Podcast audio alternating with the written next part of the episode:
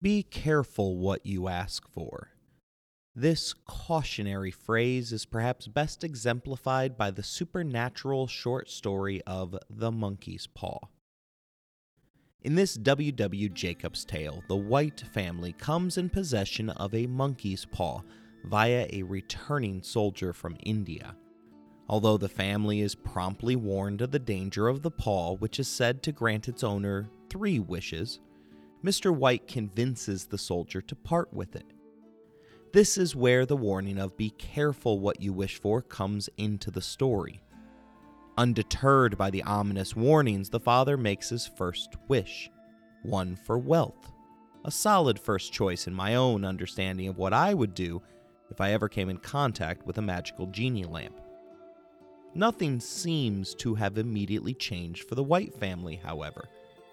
But the next day, his son is killed in a gruesome accident at work.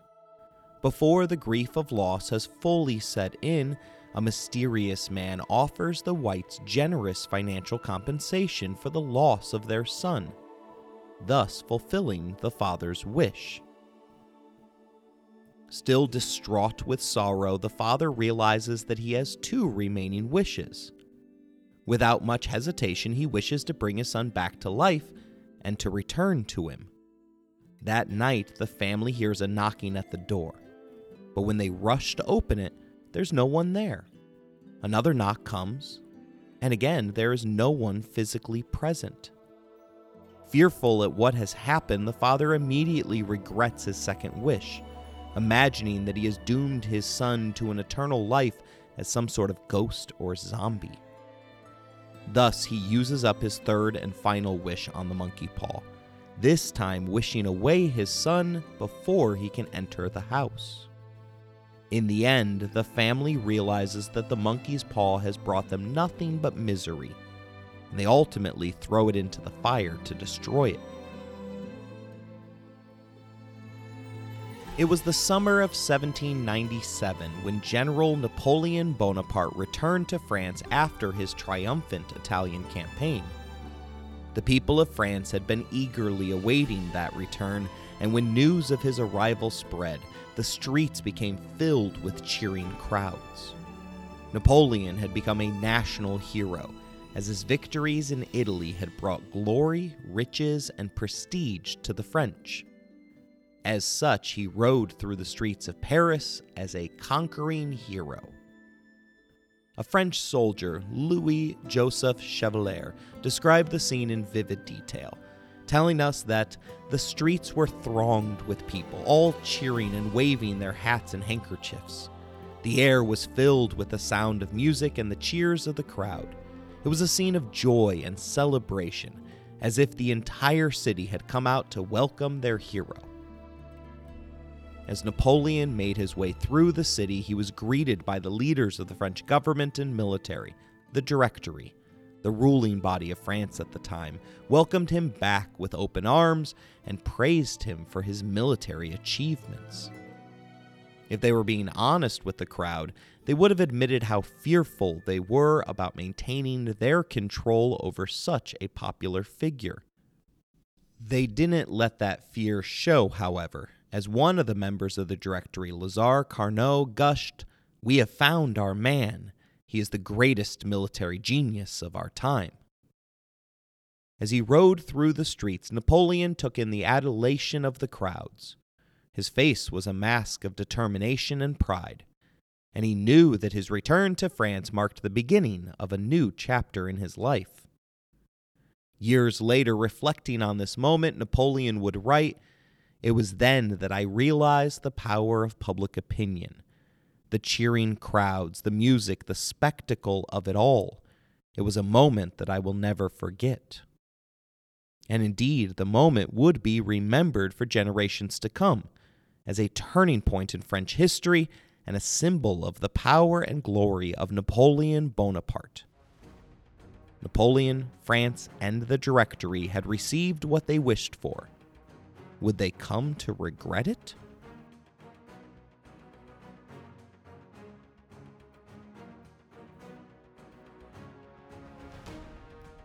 You're listening to Empires, Anarchy, and Other Notable Moments, a podcast designed for deep dives that assist in the teaching of history. This is the fourth of eight episodes in a series regarding Napoleon Bonaparte.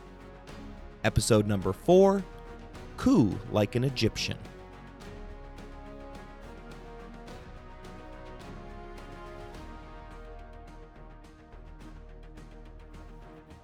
Napoleon had left behind the battlefields of Italy, but kept his sword sharpened for the political fight to come in Paris. The Directory was paralyzed by differences between France's political left and right, which had swung into power the year before. They decided to call him back to Paris under the guise of planning a cross channel invasion of England. Historian Frank McLynn describes the plans that Napoleon came up with as both elaborate and spectacular. They called for 60 specially designed gunboats with the capacity to carry 10,000 men. Another 14,750 soldiers would utilize fishing boats for traversing the channel. With such a large fleet and the fear of the British forcing a sea battle, Napoleon planned out 12 different disembarkment points. While waiting for the plan's approval, the little corporal played politics, maintaining both his reputation with the mob as well as hobnobbing with the wealthy elite. But some men are not designed for the simple life. By January 27, 1798, he had already grown tired of life in Paris and decided to test the waters regarding a promotion. He joked with his old friend Paul Barras, the director who had introduced him to the love of his life, Josephine, that the next logical step for his career would be an appointment as director. Recognizing that the next election season wasn't anytime soon, Napoleon let loose that his appointment would need to come after Barras and he led a coup against three other members of the Directory. While it was delivered as a joke, Napoleon was deadly serious. He just knew that he was playing a dangerous game. Mindful of his military maxim that one should always be prepared for the enemy to show up from any direction at any moment, he began to carry his own plates and utensils in order to head off any assassination attempts. His paranoia during this period grew so great that he always kept his horse saddled and refused to remove his spurs during the day.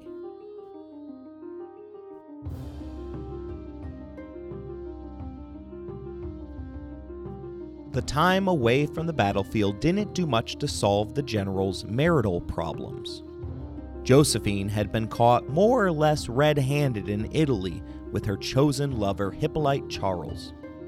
She had pleaded with her husband to spare her lover's life and swore to never see him again. Yet, almost immediately upon returning into Paris, it became known that the two had purchased a secret home to carry on the affair. Seeking to clear his head, Napoleon began a two week tour of the invasion fleet that remained under construction. Turns out that he liked what he saw here even less than what life had shown him in the capital. Fearing that his small vessels would be unable to run the gauntlet of the English Navy, he started to see the wisdom that traditional French military thinking had taught for centuries. Namely, that a French invasion was only possible after a victory at sea was achieved. The final straw was the fact that the naval crossing required the extra hours of darkness that winter provided meaning that his plans were already foiled by the emergence of an early spring. In February, he informed the Directory that the invasion of England couldn't be achieved.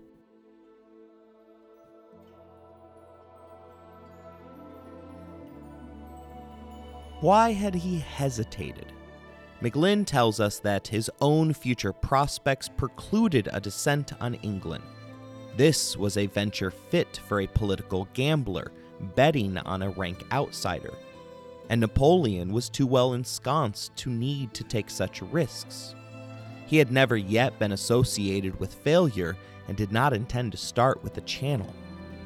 Seeking compromise, he offered up instead a military conquest of Egypt. McLynn writes If he could not emulate his hero Julius Caesar by setting foot in England as a conqueror, he would rival his other hero, Alexander the Great, by winning glory in the East.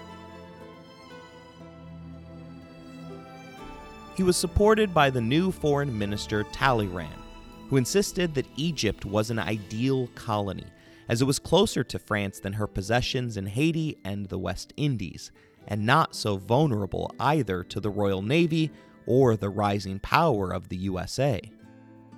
Cairo was the obvious gateway to India, of which the French held a piece. The Ottoman Empire technically owned Egypt at this point, but the French ally since the days of the Sun King was in steep decline, and thus the holder of Egypt would be able to make a play on the whole Middle East if they desired to. Egypt had for years now been acting as an independent nation, frustrated at their inability to remove a small contingent of British soldiers who had laid claim to her soil. For Napoleon, however, the mission was just an example of real realpolitik, as he felt that he would likely lose if he invaded England, but was assured of victory regarding an invasion of Egypt.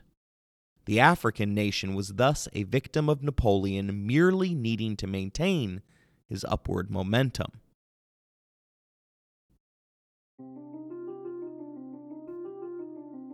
But Egypt wasn't his true objective he kept his overall goals private for the time being, writing out the numbers of men and artillery that he would need to reach the Indus River, the point at which Alexander's armies had turned back. He then asked the Directory for the materials needed for what he characterized as just a romp into the land of pyramids. The directors approved it for a number of reasons. First, they needed another victory in order to prolong their own power domestically. The crowds had loved Napoleon's forays into Italy, but now were focusing far too much on France's own internal problems for the Directory's liking. Second, they needed to move Napoleon out of the way as quickly as they could. The general had emerged as a direct threat to their power, and although most didn't know it for sure yet, Napoleon had already considered a coup d'etat against France's rulers. Third, they needed to keep the money flowing. Napoleon had convinced the directors to approve the war by telling them that it would pay for itself, plus far more in profit. The estimate needed to just set sail was a tidy 9 million francs. Napoleon sent his trusted men to take forces abroad to loot the sum needed. Thus, Holland, Rome, and Switzerland paid for the entire expedition. Switzerland, in particular, did its part as Marshal Brune lifted more than 14 million francs from the nation. Even today, the word Brune remains associated by the Swiss with plundering.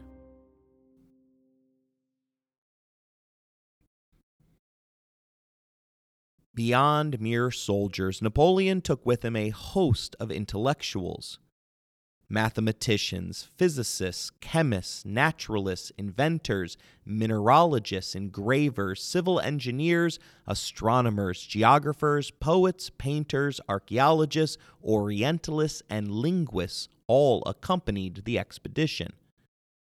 Their presence allowed him to hide the intentions of a conqueror behind the guise of a civilizing mission. Just because they were covered doesn't mean that he didn't put them to work.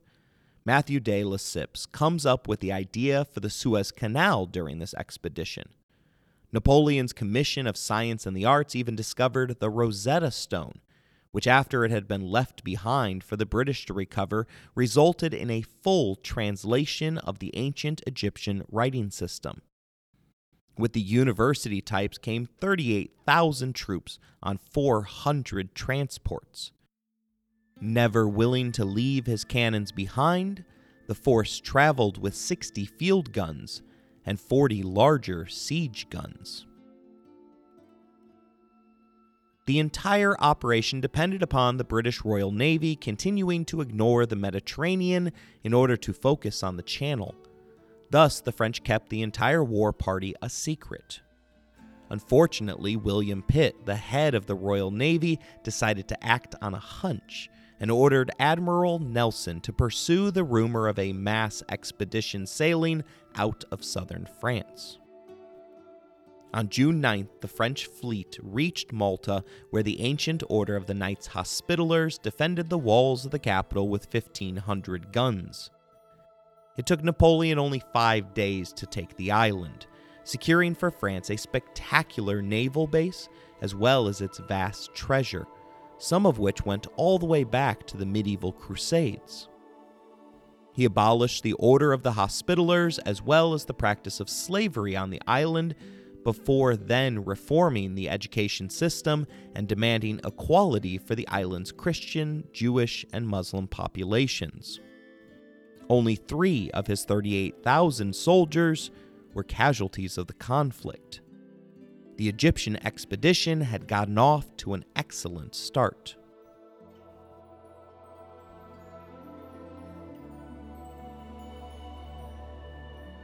Late in the evening of June 22nd, the French forces sailed past Admiral Nelson's British ships completely unaware of each other. Nelson had misjudged how far of a head start the French had had and mistakenly passed them in a vain attempt to catch up.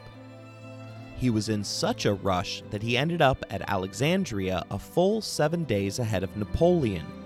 Having not seen a hair of the Frenchman, he assumed that he had guessed the wrong destination and left two days before the French fleet's arrival. Disembarkment began on June 30th, and Napoleon only waited until 5,000 of the 38,000 men were off of the boats in order to march on Alexandria, a city named after Alexander the Great. It took 300 French lives, but within two days the French had taken the city from its Arab defenders. Interestingly enough, Napoleon spared the city giving strict instructions for the first time ever that there was to be no looting. He greatly feared upsetting the local Islamic population, believing that rough actions in Alexandria could result in a defensive jihad being called against him. His generosity didn't help him, as his men traveled south only to find poisoned wells left behind by the Arab defenders. Thus, his men were forced to suffer a 72 hour forced march through the desert without water. When they finally came upon the Nile River, hundreds of men died from overindulging within the river. McLynn points out that it became very clear that Napoleon had timed his invasion for the very worst part of the year. The refusal to take account of seasons or the weather was always to be his Achilles' heel as a military commander. Morale was at an all time low. One eyewitness explained our soldiers were dying in the sand from lack of water and food.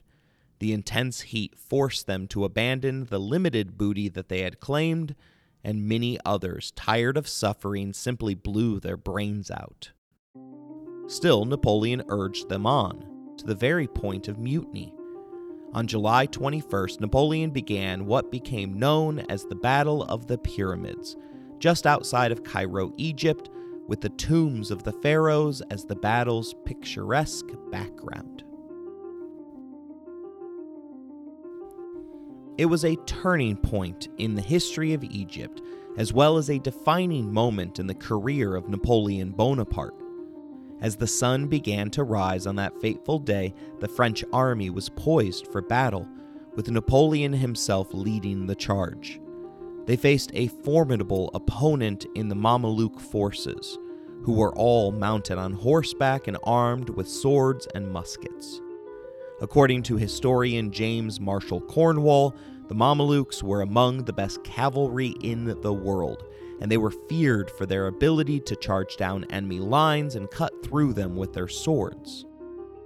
As the two armies clashed, the Mamelukes charged towards the French lines, their horses thundering across the desert sand. The French responded with a hail of musket fire, which cut down many of the horsemen. However, the defenders were not deterred, and they continued to charge towards the French lines. As they approached, the French infantry formed into squares with bayonets fixed to repel the charge. Historian Juan Cole describes the scene. The Mamelukes launched themselves at the French squares with abandon, only to be met with a wall of steel. The French bayonets pierced the Mameluke horses, causing them to rear and throw their riders. The Mameluke charges were repulsed time and time again as the French squares held firm. Despite the ferocity of the Mameluke attacks, the French held their ground, and their superior firepower began to take its toll. As the battle raged on, the Mameluke forces began to falter, and their ranks were thinned by the relentless musket fire. Finally, after several hours of intense fighting, the Mameluke forces were routed, and the French emerged victorious. Modern warfare had proven its superiority over the old ways once and for all. According to one account, the desert sands were stained red with the blood of the fallen Mamelukes, and the French victor stood victorious amidst the carnage. Historian Michael Broers gives credit for the victory to the Little Corporal, writing that the Battle of the Pyramids was a demonstration of Napoleon's tactical brilliance and his ability to inspire his troops to victory. It cemented his reputation as a military leader and it set the stage for his future triumphs. The French had killed more than 10,000, while only suffering a mere 29 casualties of their own. Such a victory brought the French morale back from the precipice. The French army soon entered the capital to begin its occupation of Cairo. They began as they had in Alexandria, even passing out pamphlets that proclaimed Napoleon as a friend to Muslims, as the destroyer of the Knights Hospitallers, who had been a thorn in the side of Muslims for the past 700 years. Although it wasn't approved by the Directory, Napoleon declared that he was the new ruler of Egypt assisted by a Senate composed of 189 loyal Egyptian men. The first news he received as ruler, however, can only be referred to as a disaster. Napoleon had left his fleet behind in Alexandria while the majority of his forces had marched south to Cairo. Believing that the English had no clue about his whereabouts, he had left his fleet totally unprotected. Although Admiral Nelson had originally seen no hair nor hide of Napoleon in Alexandria, the dutiful officer had circled back, just in case, and sunk the French fleet. A month into the expedition, Napoleon was stranded. McLynn informs us that only two French ships survived the naval holocaust. Seeking to turn the tide of public opinion to his favor, the general merely informed his men that all great generals, such as the conquistador Hernan Cortez, burned their own ships in order to achieve even greater glory.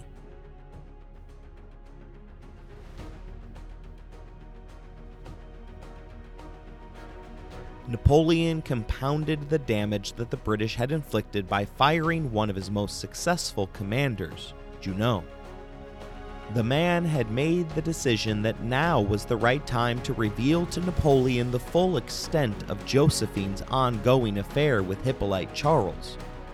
He even took out confiscated letters which proved beyond a shadow of a doubt that the rumored tryst was very real. These were all things that Napoleon knew, however. Although he raged at his wife's infidelities, he was well informed about them. The problem for Junot was that he had told the general in front of others, and thus made the public aware of his wife's cheating ways. It forced Napoleon to put on an act in front of the witnesses, one of whom wrote that the general screamed, Divorce, yes, divorce. I want a public and sensational divorce. I don't want to be the laughing stock of Paris. I shall write to Joseph and have the divorce pronounced. I love that woman so much I would give anything if only what Junot told me was not true. except he never wrote home to demand a divorce. Rather, he had his brother tighten Josephine's allowance. A back and forth commenced between Joseph and Josephine regarding the new financial difficulties she was facing, causing Joseph to spill the beans to her that his brother knew everything about the Torrid affair. Of course, it was that very detailed letter that got intercepted by the British Navy.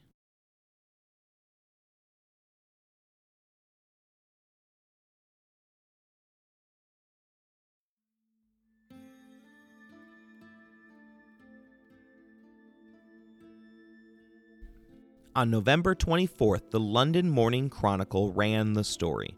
A month later, it was picked up in the French press.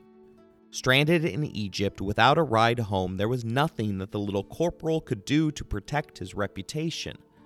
The story had legs and continued to provide front page fodder for years. The London Gazette ran the headline Extraordinary Intelligence Bonaparte's wife discovered in the arms of a young officer. It claimed that she had been caught in flagrante delicto with Charles. The Morning Chronicle ran with the title Bonaparte's Wife The Seduction of a Young Lieutenant, while the Times front page declared Josephine the Unfaithful, the French army rocked by scandal. But my personal favorite belongs to the Gazetteer and New Daily Advertiser, which ran an article titled The French Venus more details emerge of Bonaparte's wife's affair. While the French papers were quick to defend the Bonapartes, they were forced to admit that the affair was real, merely defending Josephine as a victim of the British press. Unable to return home, Napoleon carried out his original plans creating an Egyptian institute for schools of mathematics, physics, political economy, as well as the literature and arts. They built hospitals, sewage systems, added street lighting, irrigation schemes, libraries, windmills for grinding corn, a postal system, a stagecoach service, and quarantine stations to combat outbreaks of the bubonic plague the French built a local printing press and began publishing two Egyptian newspapers. McLynn informs us that the amazing energy of the Egyptian Institute membership covered so much ground that their work needed several magisterial volumes to do it justice. These were published over 20 years, and the final volume did not appear until 1828. His positive work throughout the country earned him a fatwa, or Islamic legal ruling, that declared the French as allies of Islam. But it wasn't enough to avoid the Ottoman Empire from declaring war on the French on September 9th, with the Sultan independently declaring a holy war. A little over a month later, 250 Frenchmen were slaughtered in an ambush by Egyptian Muslims loyal to the Sultan. Napoleon felt forced to kill 2,000 in retribution. The entire situation was on the brink of exploding. He had already tarried far longer in Egypt than he had hoped to, but remained cut off with no fleet to carry him home. His situation was so dire that the Austrians saw it as an opportunity to get back into the game. Assaulting Napoleon's hastily created Italian confederations, which collapsed like a deck of cards without him.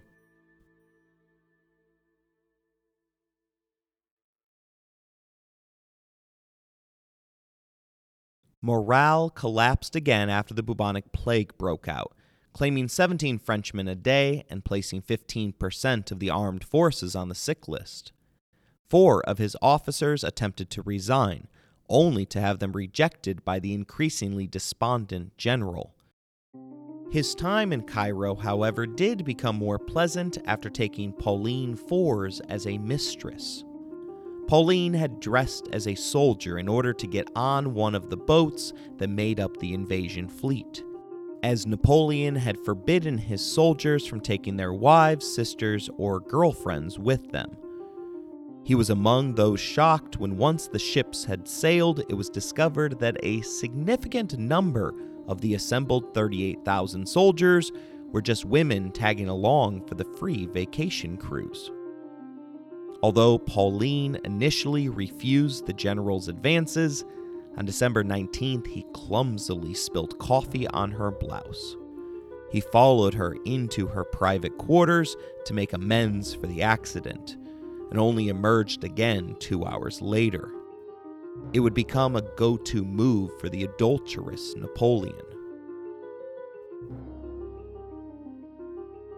After falling for her, Napoleon decided to remove her husband from the picture by ordering a man of war to risk the British blockade in order to carry the man off to Paris with a nonsensical message. The decision came back to bite him as the British promptly captured the vessel. How the British handled their prisoner is an excellent example of propaganda at work. The ship's captain, aware of the man's wife's status from spies already embedded in Cairo, pardoned the officer and sent him ashore in Egypt with information regarding his wife's affair. It took the husband a week to reach Cairo and less than an hour to discover that his wife had moved in with Napoleon in his absence. McLynn describes the scene for us, writing that he burst into the palace, found her in the bath, and whipped her severely, drawing blood. Hearing the outcry, her servants rushed in and threw the husband out. Napoleon then ordered a military court to dismiss the man from the service for conduct unbecoming. Thereafter, Pauline was seen everywhere on Napoleon's arm.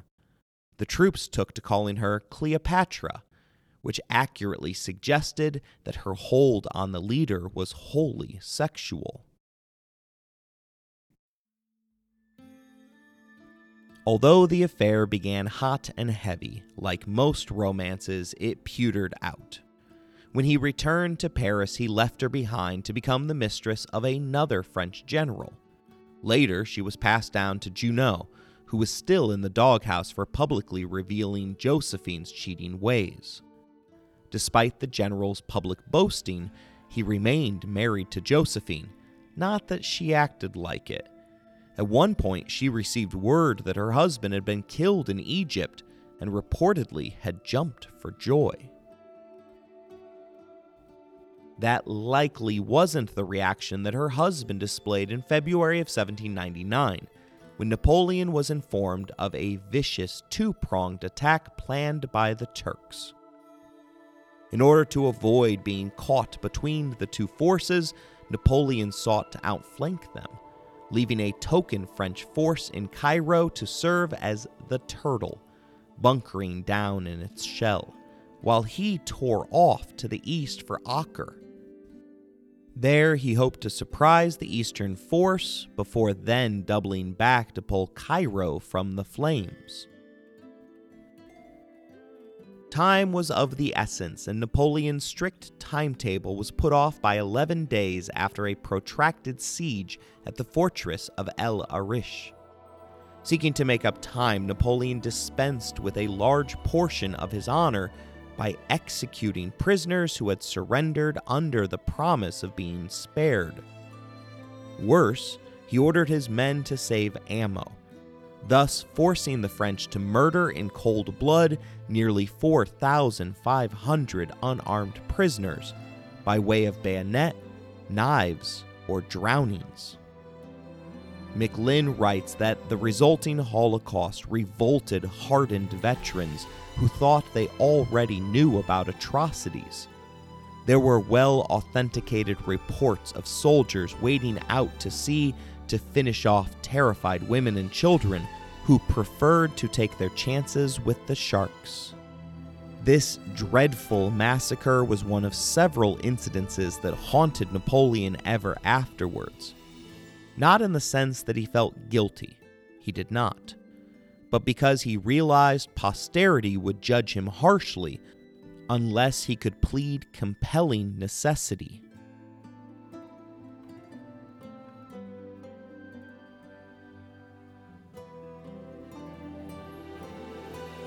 The punishment for his actions seemingly came from above, with the French army becoming immediately struck by plague. Napoleon, however, remained healthy and strong, suggesting that it was mere coincidence and not judgment from the heavens. Gros's painting, titled Napoleon Visiting the Plague Victims of Jaffa, goes so far as to display Napoleon as Christ, laying his hands on plague ridden officers.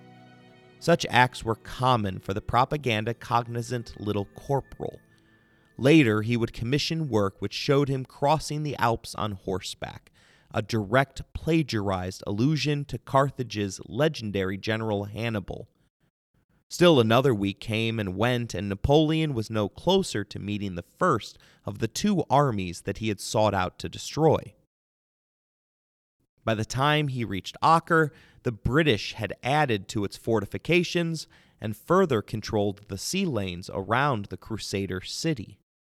The French were trapped between a fortress and an approaching army. They were sick with the plague, running out of ammo, and desperate. In Acre, he faced a determined defense led by two elite warriors. Sir Sidney Smith led the British, a man who had once escaped the prisons of France.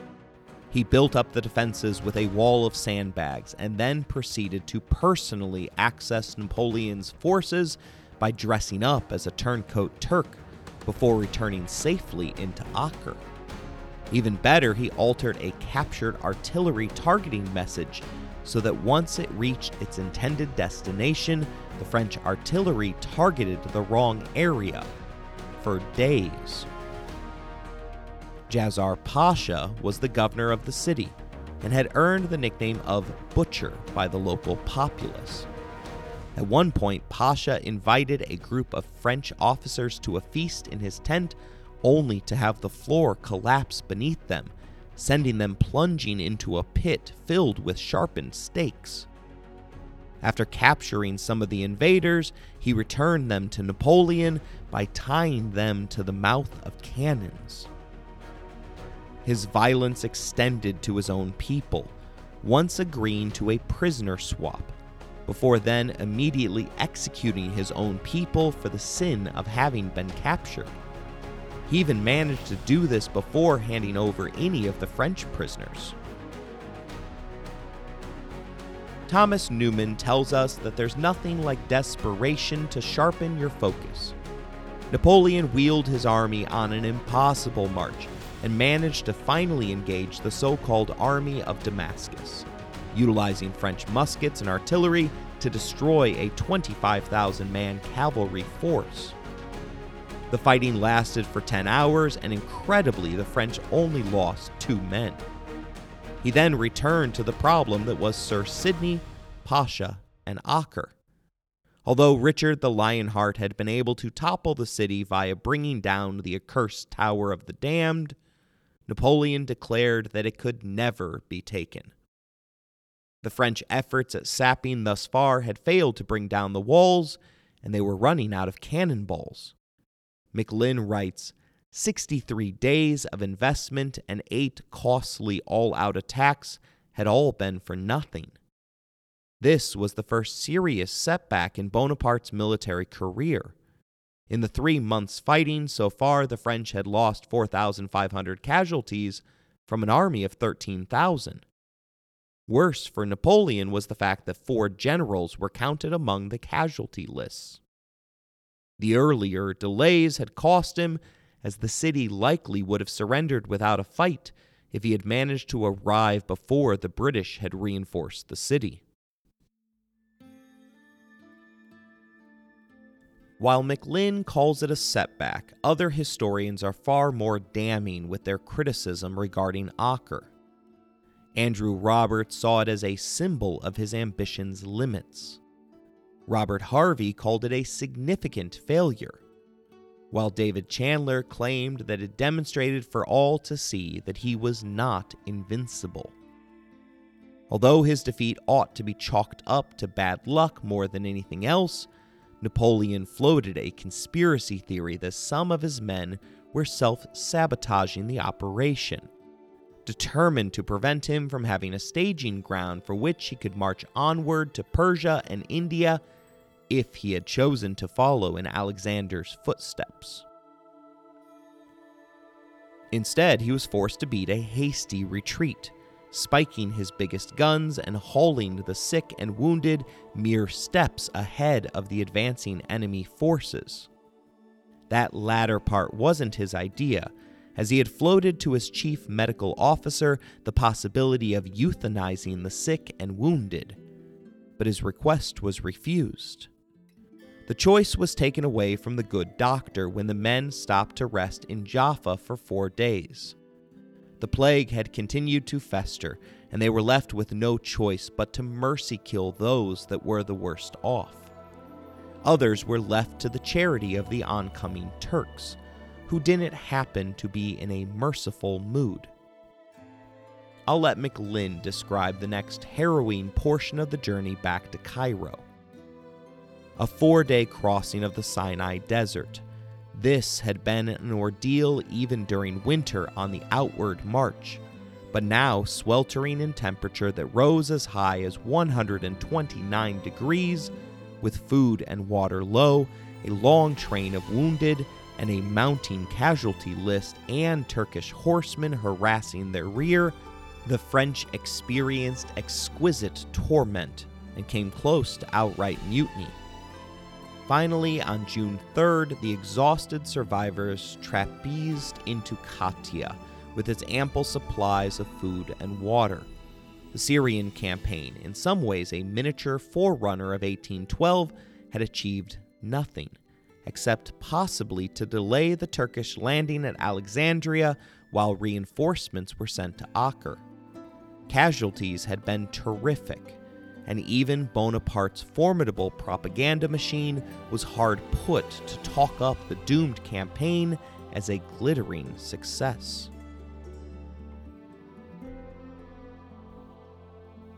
He returned to his home away from home only to find out that there had been two uprisings while he was away.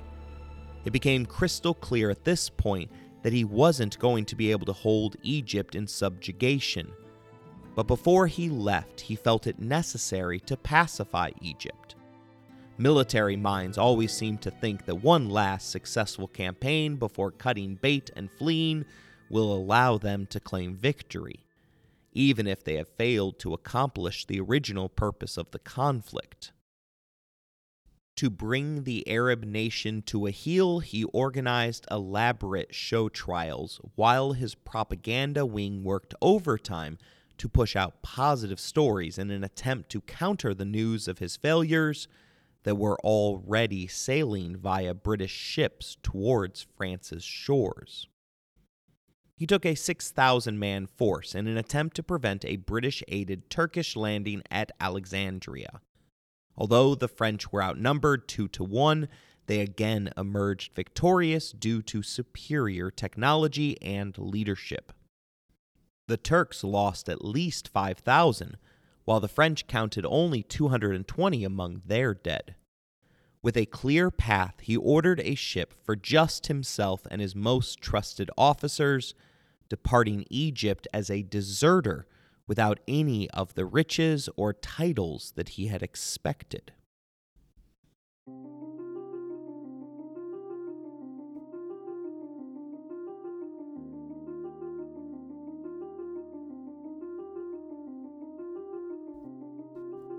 He successfully evaded the British on his return home. But here is how McLynn describes the state of continental Europe at the moment of his arrival. France faced a coalition of England, Austria, Russia, Turkey, and Naples. The Russians seemed ubiquitous in Europe. An Anglo Russian army had invaded Holland, and an Austro Russian army had gained control of Switzerland. A Turco Russian fleet had captured Corfu, and another Austro Russian army had swept into northern Italy and undone all Bonaparte's work there in a matter of weeks. France was reported to be on the verge of economic collapse, and loyalist sentiment was running high. But at least he would get to see his wife Josephine again.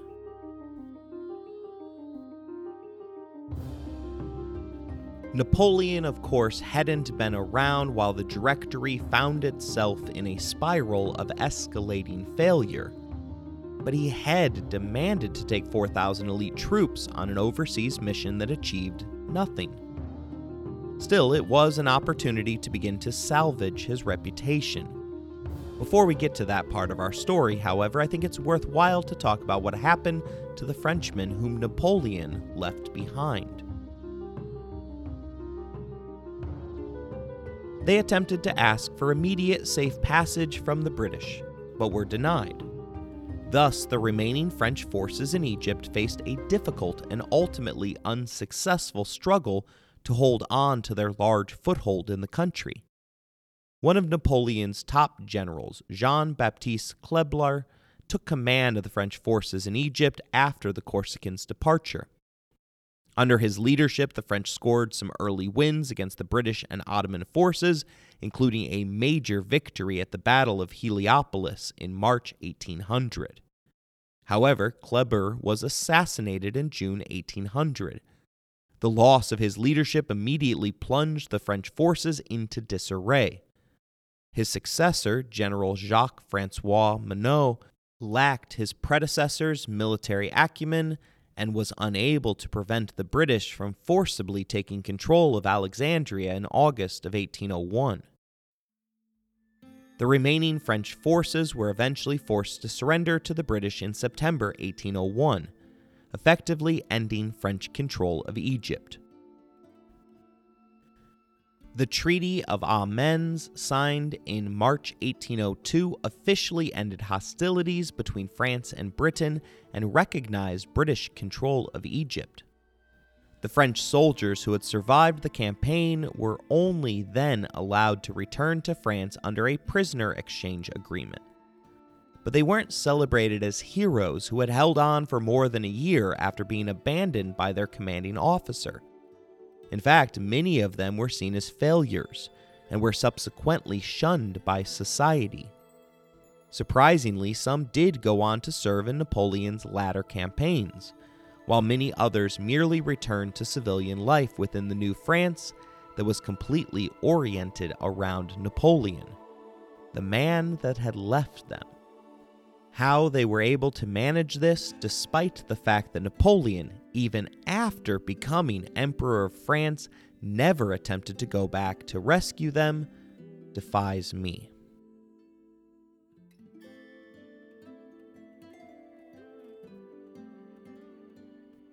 Napoleon arrived back in Paris on October 16, 1799, only to find Josephine still continuing her relationship with Hippolyte Charles.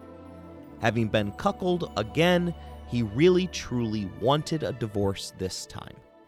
Josephine's meal ticket continued only after Napoleon received advice that admitting that his wife was unfaithful now would further deplete the general's dwindling reserves of prestige, i.e., he couldn't lose both Egypt and his wife. His banker thus advised him to wait until he had achieved more power before dismissing her. Napoleon did kick her out of his house, however, along with her sizable wardrobe. The final straw had been hearing that she wrote significantly more thoughtful letters to Charles than to him.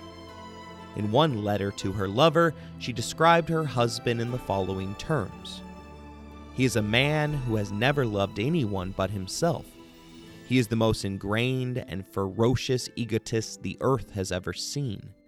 He has never known anything but his own interests and ambition. But she was only partially right, because there seemed to be some legitimate love for Josephine in his small heart. Desperate to hold on to her lifestyle, she appeared on his doorstep frantic and crying. Napoleon allowed her kids to come meet with him, who pleaded their mother's case for her. Eventually, Napoleon relented, and the next morning was found in bed with his wife.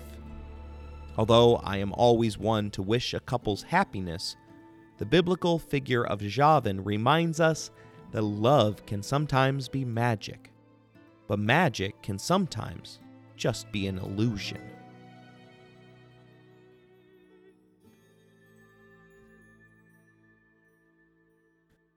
The public support that underpinned the legitimacy of the Directory was also an illusion, one about to crumble. The state was virtually bankrupt. Hyperinflation had set in, and war profits had ceased. What happened to all of the outrageous sums that Napoleon's Italian wars had raised? Nearly all of it disappeared into the deep pockets of the directors, whose corruption was legendary. It was clear to all that the government wasn't going to last long. McLynn points out that there were three groups hoping to place the mantle of rule upon their heads once the Directory toppled. First were the monarchists, who held on to hope that they could crown a relative of Louis XVI. Second were the Neo Jacobins, who currently controlled the Council of 500, the closest thing to a legislative branch that remained in Paris. And the third contender were the Thermidorians, who wanted the status quo to remain firmly in place. Three of the five man directory belonged to this faction, the leader of whom remained Paul Barras.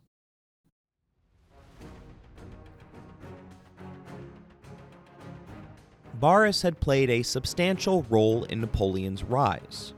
He had even introduced him to the love of his life, Josephine, who had initially served as his own mistress before the director had pawned her off to the general. In fact, it was the newly restored Josephine that helped steer her husband toward supporting Barras in the coming political fight. Now, to be clear, Napoleon had options here. He didn't feel obligated to help his former friend. There were no IOUs or understandings between the two men. Barras, on the other hand, had no choice but to enlist the popular general to his cause, which had always been himself. Joseph Sieyès had begun a widespread whisper campaign against Barras. Sieyès was one of those types of people that all of us ought to be afraid of. He had risen to power after betraying Georges Danton, the Minister of Justice, and then later Robespierre himself. When asked what he had done during the terror, he merely replied, I survived. These individuals who will do anything to anyone in order to survive are among mankind's most dangerous. Bonaparte sent one of his most loyal captains to tell Barras to summon forth the army of Italy to wipe out the royalist faction, as well as the French most ancient of enemies, the British. Historian Frank McLynn tells us that Napoleon had appeared to have accepted his role as Barras's sword, thus preempting an alliance between the directors and any other general, while holding himself aloof from the direct fray so that it could never be said that he had once again put down a rising of the people of Paris. It was to be a coup, carried out with rapid efficiency in the middle of the night. It became known as the 18th Brumaire for the night in September that it was carried out. It would mark the end of the Directory, the ruling body of the French Republic, and the beginning of a new era of authoritarian rule under Napoleon. The country was plagued by economic problems, political instability, and social unrest. The people had lost faith that the Directory, which was unabashedly corrupt, was capable of addressing the issues. The general wrote in his memoirs I saw that the time had come to put an end to the disorders and to establish order, to restore the public spirit, to give the nation a strong and permanent government. Now, keep in mind what we talked about in our first episode namely, that Napoleon didn't identify as French. At his core, he remained a Corsican nationalist, but he had had a taste of power to the point that Corsica was no longer enough of a prize for him. Eventually, not even dictatorial control over France would be enough for a man whose name still adorns a complex where one's ambition is presented as a domineering attitude designed to overcompensate for one's shortcomings. Almost immediately, Napoleon decided to cut Paul Barras out, after the director had claimed that he had no tolerance at all for the coup. He then privately allied himself with Emmanuel Joseph Sieyès, the survivor who had previously tried to have Napoleon shot upon his arrival back from Egypt. I told you that survivors are among the most dangerous because of their willingness to do anything. In this instance, however, two such dangerous creatures had emerged at the same time in the same location, destined to eat each other alive. They were joined by Charles Maurice Talleyrand, a former foreign minister, because everyone who has studied history knows that a triumvirate works best for an alliance.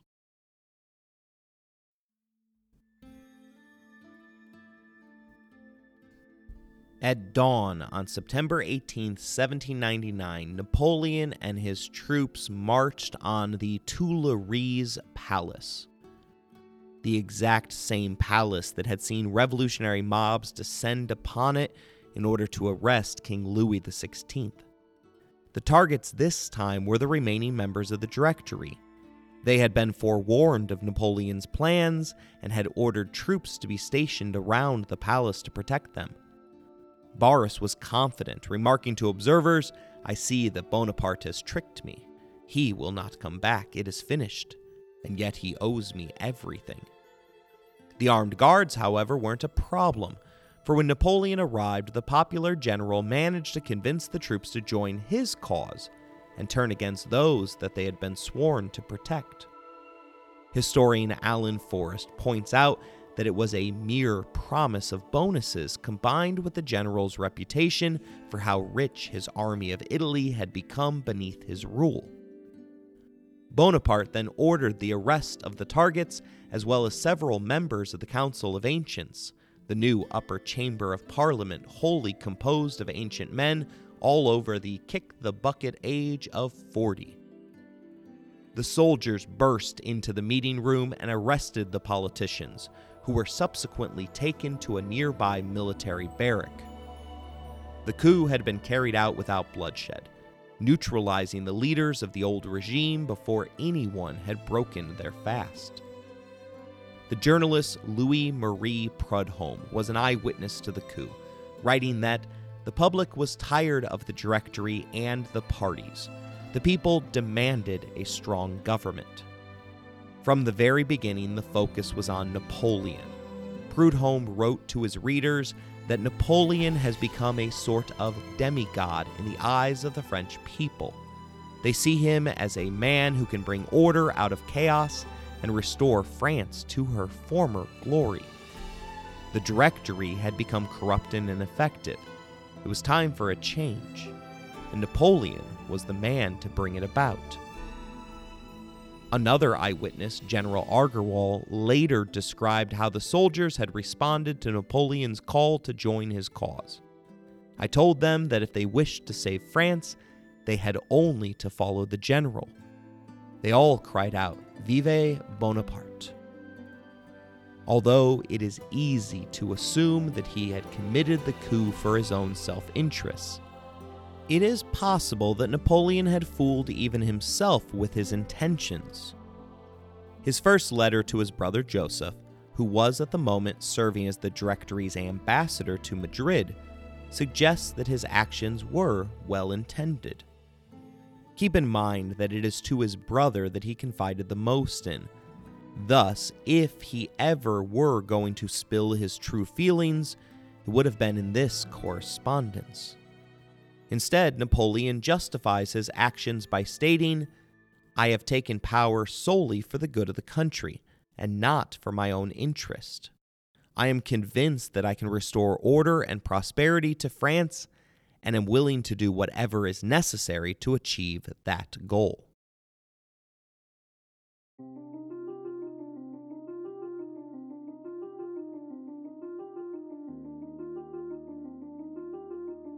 I hope you enjoyed this episode. If you want to interact with the show, you can email us at resourcesbylowery at gmail.com. If you would like to financially support the show, please look in the show description for more information. As always, thank you for listening, rating the show, and spreading the word.